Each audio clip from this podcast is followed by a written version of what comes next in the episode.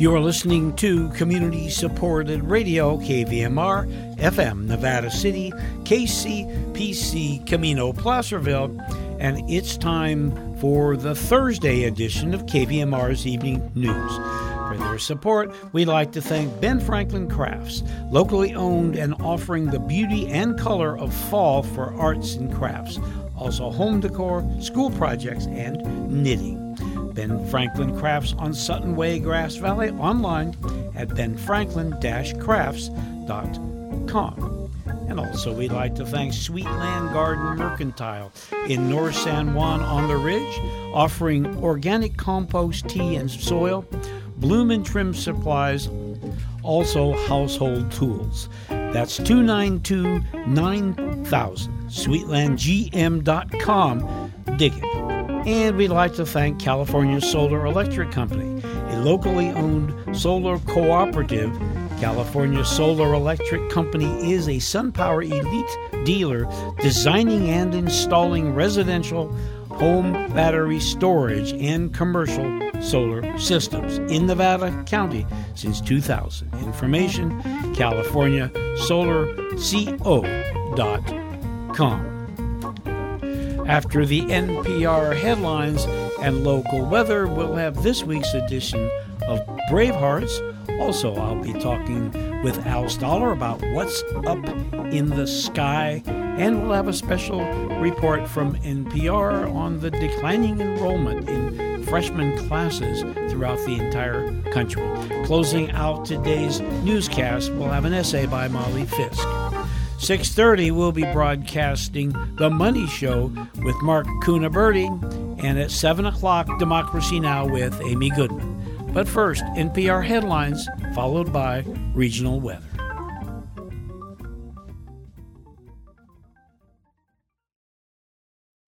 Live from NPR News, I'm Jack Speer. A government advisory panel has endorsed a second coronavirus vaccine for emergency use. The move paving the way for the FDA to add the shot to the U.S. vaccination campaign. The latest vaccine comes from Moderna, with the 20 member panel agreeing by unanimous vote the benefits outweigh any risks. Dr. Doran Fink is Deputy Director of the Division of Vaccines and Related Product Applications at the Food and Drug Administration. We have reviewed uh, extensive manufacturing uh, information uh, Uh, for this EUA request and do feel confident uh, that we have enough information to justify uh, uh issuing an EUA. Moderna's vaccine, like the one developed by rival Pfizer, requires two shots, but does not apparently have to be kept at the same extreme cold temperatures as the Pfizer vaccine. Another vaccine is needed with the U.S. COVID 19 death toll now nearing 310,000. President-elect Joe Biden says he'll nominate New Mexico Congresswoman Deb Haaland to lead the Department of the Interior. NPR's Nathan Rott reports she would be the first Native American to lead the agency that manages roughly a fifth of U.S. lands and the country's relationship with Native tribes. In an interview with NPR before her nomination, Haaland made clear what her priority would be as Interior Secretary. Climate change is the challenge of our lifetime. And uh, it's imperative that we invest in an equitable, renewable energy economy. That echoes the stated goal of the incoming Biden administration, which is to greatly reduce the country's dependence on climate warming fossil fuels. If confirmed as Interior Secretary, Haaland would play a vital role in achieving that aim. Roughly a quarter of all the U.S.'s greenhouse gas emissions come from public lands. Nathan Rott, NPR News. A host of European leaders and officials have rushed to self quarantine after President Emmanuel Macron tested positive for the coronavirus. NPR's Eleanor Beardsley reports Macron was busy this week, lunching with the Spanish Prime Minister and meeting with Portugal's leader and top EU officials. The French president, who's only 42 and in good shape, is said to have only mild symptoms. World leaders rushed to wish Macron a speedy recovery. Sorry to hear my friend has tested positive, tweeted British Prime Minister Boris Johnson, leaving aside tensions over Brexit. Outside a pharmacy, Parisians line up to get tested. Dora Bobanovic says this isn't like when the American and British leaders got the virus. I think people thought it was ironic when Trump and Boris Johnson got COVID because they were so dismissive of COVID from the beginning as opposed to Macron. Who she says has been straightforward and consulted the experts. Eleanor Beardsley, NPR News, Paris. Stocks closed higher on Wall Street today. The Dow up 148 points. The Nasdaq rose 106 points. The S&P 500 was up 21 points. This is NPR. The Northeast is digging out of the season's first major snowstorm that's left as much as two feet of snow in some parts of New York State. NPR's Hansi Lo Wang reports the winter weather has not stopped the distribution of COVID 19 vaccines. In New York, Governor Andrew Cuomo says the vaccines are still arriving by plane and delivery trucks. There is no significant disruption. In places where we need to supplement the transportation, with four wheel drive vehicles, uh, heavy equipment, we're doing that. Still, the governor has declared a state of emergency in more than a dozen counties in New York because of the snowstorm. Cuomo says the Finger Lakes region between Syracuse and Rochester is also dealing with a significant spike in the number of people entering hospitals because of the coronavirus. Cuomo is urging the public to continue wearing masks and social distancing. Hansi Lo Wang, NPR News, New York. The state of Florida will have wider authority over its wetlands under terms of an action granted by the U.S. Environmental Protection Agency. The EPA, in a move long sought by developers, removing key layers of federal scrutiny over projects, making it easier for builders to obtain permits in wetland areas. The changes come under immediate criticism from environmentalists, though, who have vowed legal challenges, arguing sensitive areas are now at risk. Around a fifth of the country's wetlands are located in Florida. The move to shift authority over to the state comes just weeks before President elect Joe Biden is due to be sworn in. Crude oil futures prices moved higher amid expectations that further coronavirus relief may be forthcoming from Congress. Oil was up 54 cents a barrel, ending the session at 48.36 a barrel on the New York Mercantile Exchange. I'm Jack Speer, NPR News and taking a look at the weather. First, here in the Grass Valley, Nevada city area, looks like we'll have a low of 39, high of 55 tomorrow. Mostly sunny over the weekend with highs in the low 60s. No rain for the next week or so. Sacramento will have a low of 37, high of 57. Mostly sunny through Sunday with highs in the upper 50s and lower 60s. And in Truckee, low of 11 tonight high of 41 tomorrow. Again, mostly sunny Friday, Saturday, and Sunday with highs in the upper 40s and no rain or snow in the forecast.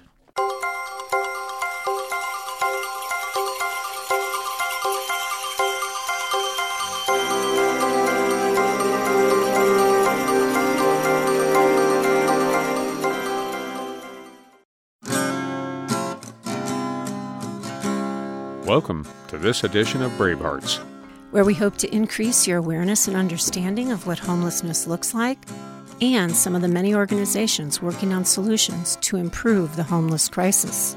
We are your hosts, William Wallace and Betty Louise, and these are the Bravehearts.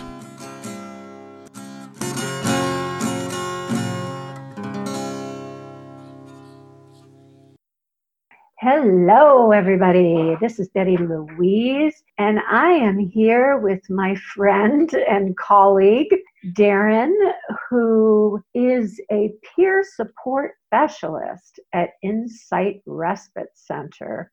Man, I, I cannot tell you the value of a peer relationship. In fact, Insight Respite Center this year got the most valuable program in Nevada County for mental health that is customer satisfaction that is people saying that program works for me and that's something to be super proud of right i should yeah, say yeah. and so why don't you tell us exactly what Insight Respite Center is like? Well, in maintaining my own mental illness and maintaining my own sobriety, it's like um, I've got a lot of self awareness. I know what's coming around the corner. It's like, oh, that's depression, that's mania, and now I'm prepared for it. But if it comes to a point where it's like I can't manage it on my own and I feel like I need hospitalization, but that's not quite appropriate for me because I'm not in a very desperate place, I can go to a respite where I can talk with peers that who are have been through my same experience and same emotions and can relate, you know, and can say, hey, this worked for me, it might work for you or yes, I can absolutely relate and sympathize with you, and I'm here for you. The connection is so important. For somebody to talk to me about drug and alcohol addiction that has no experience and is just like a professional, well, that's admirable, but you know, I often can't relate, and they can't relate to me. It's really important to have that that lived experience connection. So what we do there, this place is set up so nice. They're individual rooms, right? And it's set up like a little bed and breakfast almost you know they have a run to the kitchen they have arts and crafts to do and like you know i'll teach like a creative writing prompt or you know art you know whatever the house wants to do sometimes i've had big cooking sessions where all the women get together we make raviolis and yeah. and you know that in itself when we have a group that's all depressed and we start making raviolis or something crazy and they all jump in on it. All the women start talking amongst themselves and this is what we want. This is how it works. And it becomes this like little community of people that are healing together and that can bounce their their issues their problems their their sorrows their griefs off of somebody who can reflect back and it's real magic what happens. We see mm. people go from real lows to saying, I really liked my experience here. Thank you so much. I think I can do this. Wow. I did see that there was like a referral form. So I'm assuming yeah. that you can't just come to the door and say, I want a room, that you need to get referred by someone. And so, what's that process? The nice thing is that respites are available for anybody in Nevada County. So actually, you can call and say, "Hey, I would like to refer myself." They'll give you numbers and goes through Nevada County Behavioral Health. They are the gateway, but still, you just fill out a simple form and you're in. Meals provided every day, up to two weeks. It's also for people who are transition. People who are coming back from a hospital, say they're not quite ready to go back into the living space that they've been in, so they come stay with us. So they kind of gradually get back into the, their lifestyle some people have been out of jail for uh, DUIs, even you know that sort of thing. Their lives are a wreck, and they're just coming back, and they just kind of need a few days to get together before they go home or whatever. There's lots of reasons why we might have people at respite, but the number one is that they are experiencing a mental health crisis. How do you connect with the homeless community, or is it just a matter of if they show up? I would say there's about 19, 20, about 20%, you know, of our, our guests are homeless. And um, they're people that I see, you know, in the community. Thank you for joining us today. Our hope is this segment has opened your heart and mind. Be well and be kind. This project was made possible with support from California Humanities, a nonprofit partner of the National Endowment for the Humanities please visit calhum.org.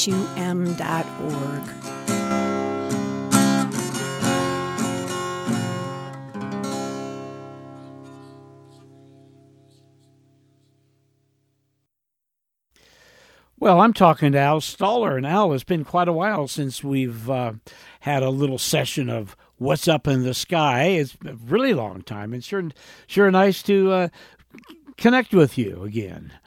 Mm-hmm. I agree, Paul, and uh, I I forget why it is. I can't get into the studio right now. No, well, it's because of the virus. We just can't let people Ah, yes, in. yes, yes, virus. And that's that's the whole thing. But anyway, here we are, and uh, we're going to talk about Jupiter and Saturn. Um, Al, the people have been watching those planets wander through the sky for thousands of years, but they don't usually get close together. But that's going to be different this week. How how close will they actually get next Monday? Well, that's an excellent question, and the first thing I want to say is that they're not going to get anywhere near each other. Those two planets are almost a half billion miles apart. Okay. But they look like they're going to be close. There you go. You got it. And an easy way to see what's happening is well, I'm sitting in my room right now, and I've got a table lamp, excuse me, a floor lamp right in front of me. And then some distance back, about 10 feet behind it, there's a chair. And the chair is almost behind the table lamp, so they kind of look like they're side by side. And if I move my head, I can make them move closer together. So it's happening, given the fact that our heads are pretty firmly attached to our bodies, and our bodies are pretty firmly attached by gravity to the earth. As the earth moves around, it moves our heads around. And what it's doing is moving our heads so that Monday, Jupiter and Saturn are going to look like, in the sky, they're going to look like they are right next to each other, side by side. But they're not. They're going to be how, how far apart? Almost a half billion miles apart, Saturn behind Jupiter. so it's just the proximity of where we are to look at them that makes it look like they're close together. Exactly. But it is going to be real pretty. Uh, it'll be especially pretty tonight. Now, the sky is clearing, and I'm hoping it clears enough to see it, but by tomorrow night it should be clear enough. Tonight, the crescent moon will be very easy to find in the southwest. And then if you look to the right of the crescent moon, tomorrow night will be a little bit further to the right, but either night, tonight or tomorrow, to the right of the crescent moon, there will be planet Jupiter. Super, super bright. It's a huge planet. If you could weigh it, it'd weigh more than 300 times the Earth. So it's so big, it's just reflecting a lot of sunlight. And then if you look closely, just naked eye, at about 10 o'clock, just off the shoulder of Jupiter, there is much, much dimmer planet Saturn. And they are, as you say, coming closer together in the sky. So that's what's happening up in the sky uh, this week. And also, the solstice is happening. Uh, yeah, solstice Monday night. You're right. It's the uh, winter solstice, shortest day of the year, and uh, just a, a, really exciting time. Shortest day of the year means the days are going to start getting longer finally. But you know, we still have January and February. We still have the latest sunrise coming. I'll be talking about that in a week or two. So uh, still a little. We're still a bit light challenged, I guess you might say. So it means we really got to concentrate on keeping it together. I woke up this morning at four in the morning, and I thought of the Leonard Cohen song. It's four in the morning, the end of December. That's just about as dark a time as you're ever going to find. no doubt. Well put. Yeah, that's a good line. I'd like to hear you sing that sometime. Al, thank you so much, and thanks for. Uh, let's just keep in touch, okay? We can do this whenever we feel like, you know. So sounds real um, good. And so uh, let me let me just let me just uh, say that again, tonight and tomorrow night, Jupiter and Saturn, right close to it, will be just to the right of the moon. By Monday night, the moon's going to be way far away from them. But by looking tonight or tomorrow night, you'll know right where to look because Jupiter and Saturn will still be in the same place as soon as it gets dark. Thank you, Al. Thank you very much. My pleasure. Take care, Paul. I've been speaking with Al Stahler, and uh, we, it was an edition of What's Up in the Sky, which we hope to do more often. Thank you, Al. Talk to you soon. Great. Bye bye.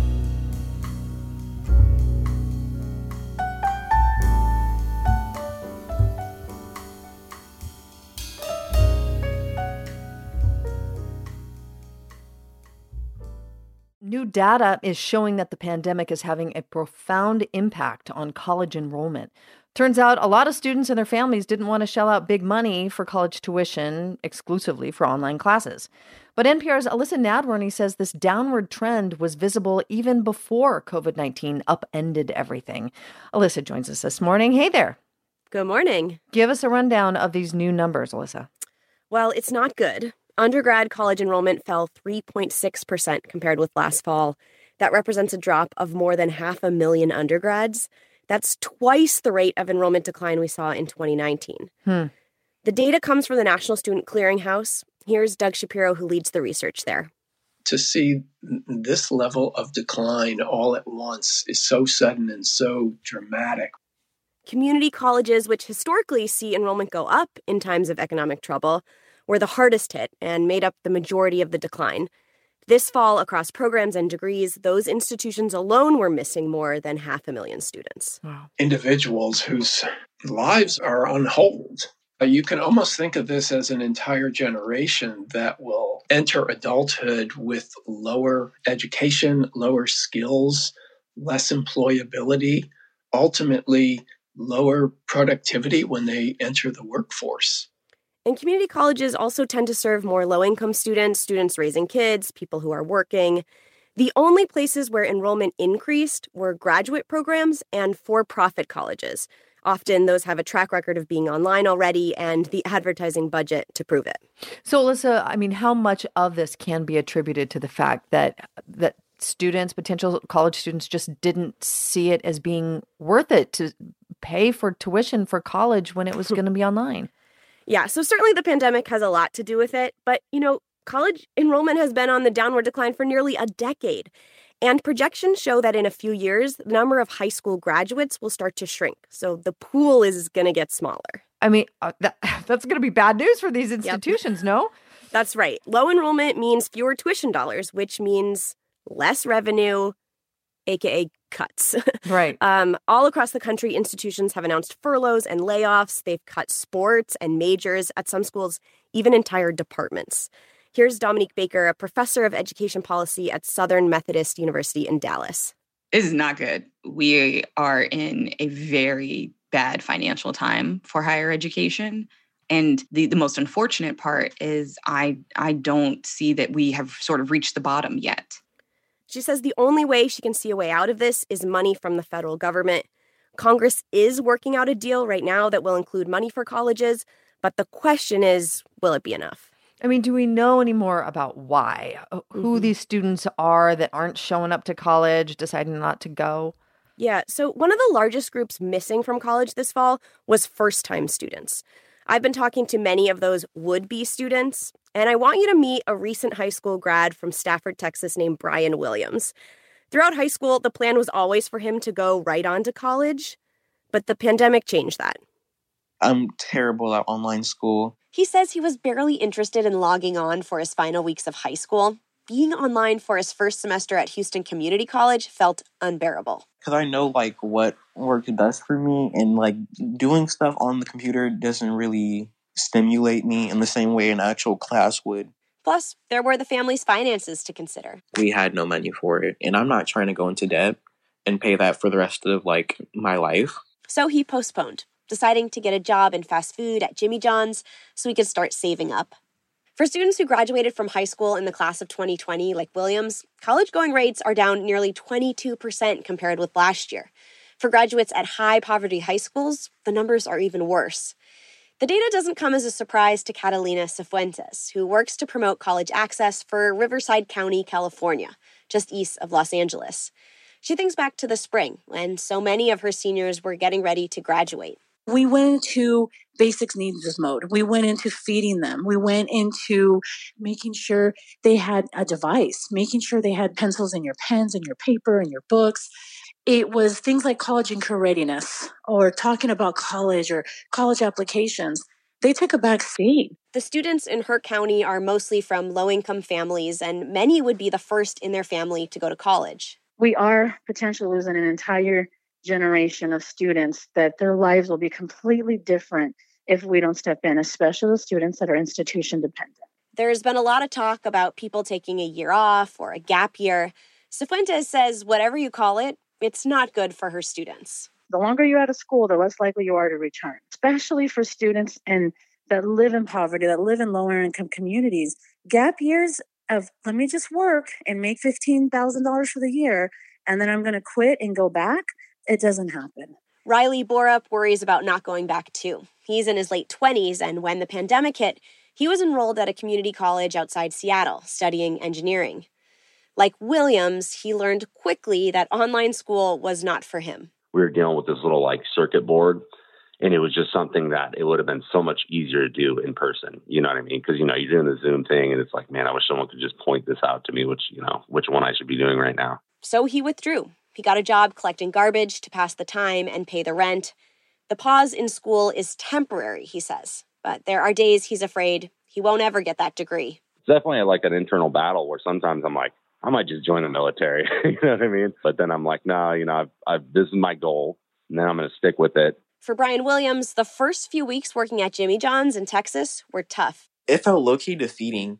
I was just like, I really like I'm not doing college and then I'm getting paid only $24 an hour. But then work started giving him more shifts and he mastered the art of making a sandwich in less than 30 seconds. Pull the bread off the rack, cut it in the middle, and then you you scoop the mayo out the thing. You have to spread it like in 1 second. You get tomatoes, you put that on, you put the lettuce on, and then you pull the meat and wrap it.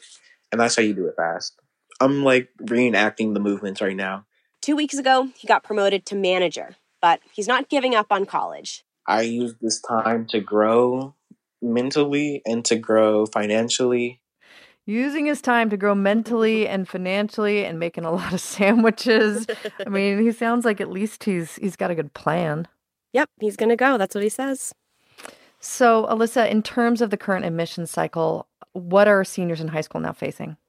So, at least with the class of 2020, college counselors and teachers were in person during the fall application period. But this year, many people are remote, you know, they're disconnected, and that makes it really hard to apply to college. National data so far isn't looking promising. As of December 4th, the number of students who filled out the federal form to get student aid was down 14%. Uh, the drop's more dramatic among low income students and non white students. And some colleges are even pushing back their application deadlines. Elissa Nadworny, she covers higher ed for NPR. Elissa, thank you. Thank you.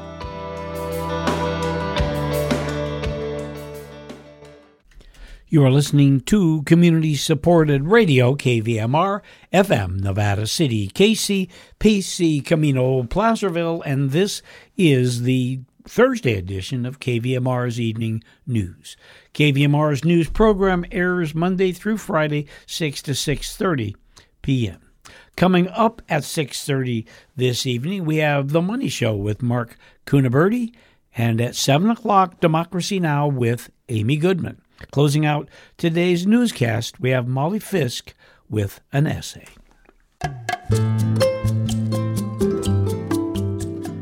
Molly Fisk Observations from a Working Poet. Every now and then, I sit around the house like a sloth and read mail order catalogs. It's really great. At this point, I have mostly bowed out of popular culture and its sexy second cousin, advertising.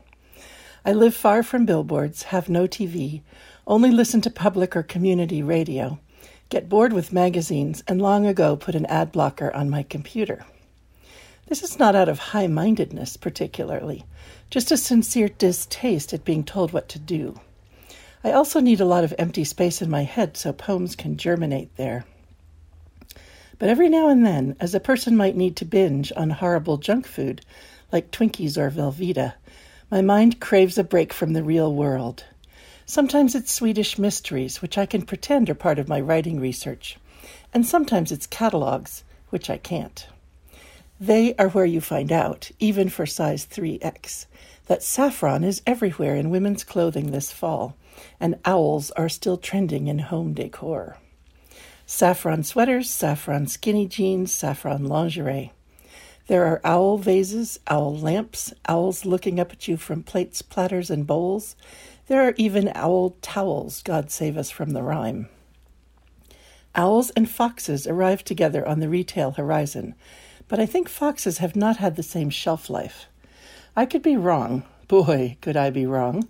But this is my deduction after perusing Viva Terra and Uncommon Goods, West Elm, Anthropologie, plus Crate and Barrel, Restoration Hardware, Ulla Popken, Pottery Barn, Gudrun Sjöden, Vermont Country Store, The Company Store, and J. Jill.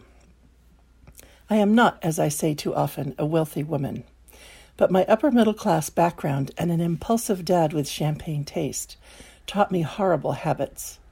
It's taken years to learn not to buy what I don't need but I still like to sit on the sofa every autumn, surrounded by glossy paper that promises endless happiness and acceptance by my peers. With a felt tip pen, I circle everything it would be fun to own or give to friends. I dog ear pages. I throw out all my furniture in my mind, repaint the walls, and start anew. I take a lot of time choosing colors and admire the snazzy backgrounds. Rooms full of good lighting with no Kleenex boxes in sight. I don't keep this a secret particularly, but I don't think I've done it in front of other people either. It seems more a seasonal pleasure, like eggnog, than a true addiction.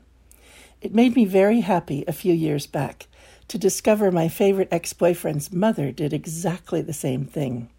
We both filled out the order forms and added up the totals too, plus tax and shipping. On our separate sofas, it turned out we were each spending thousands. It was pretty funny. And like minded to the end. After a few hours, we got up, mysteriously satisfied, and dumped the entire armload of imagining into the recycling bin.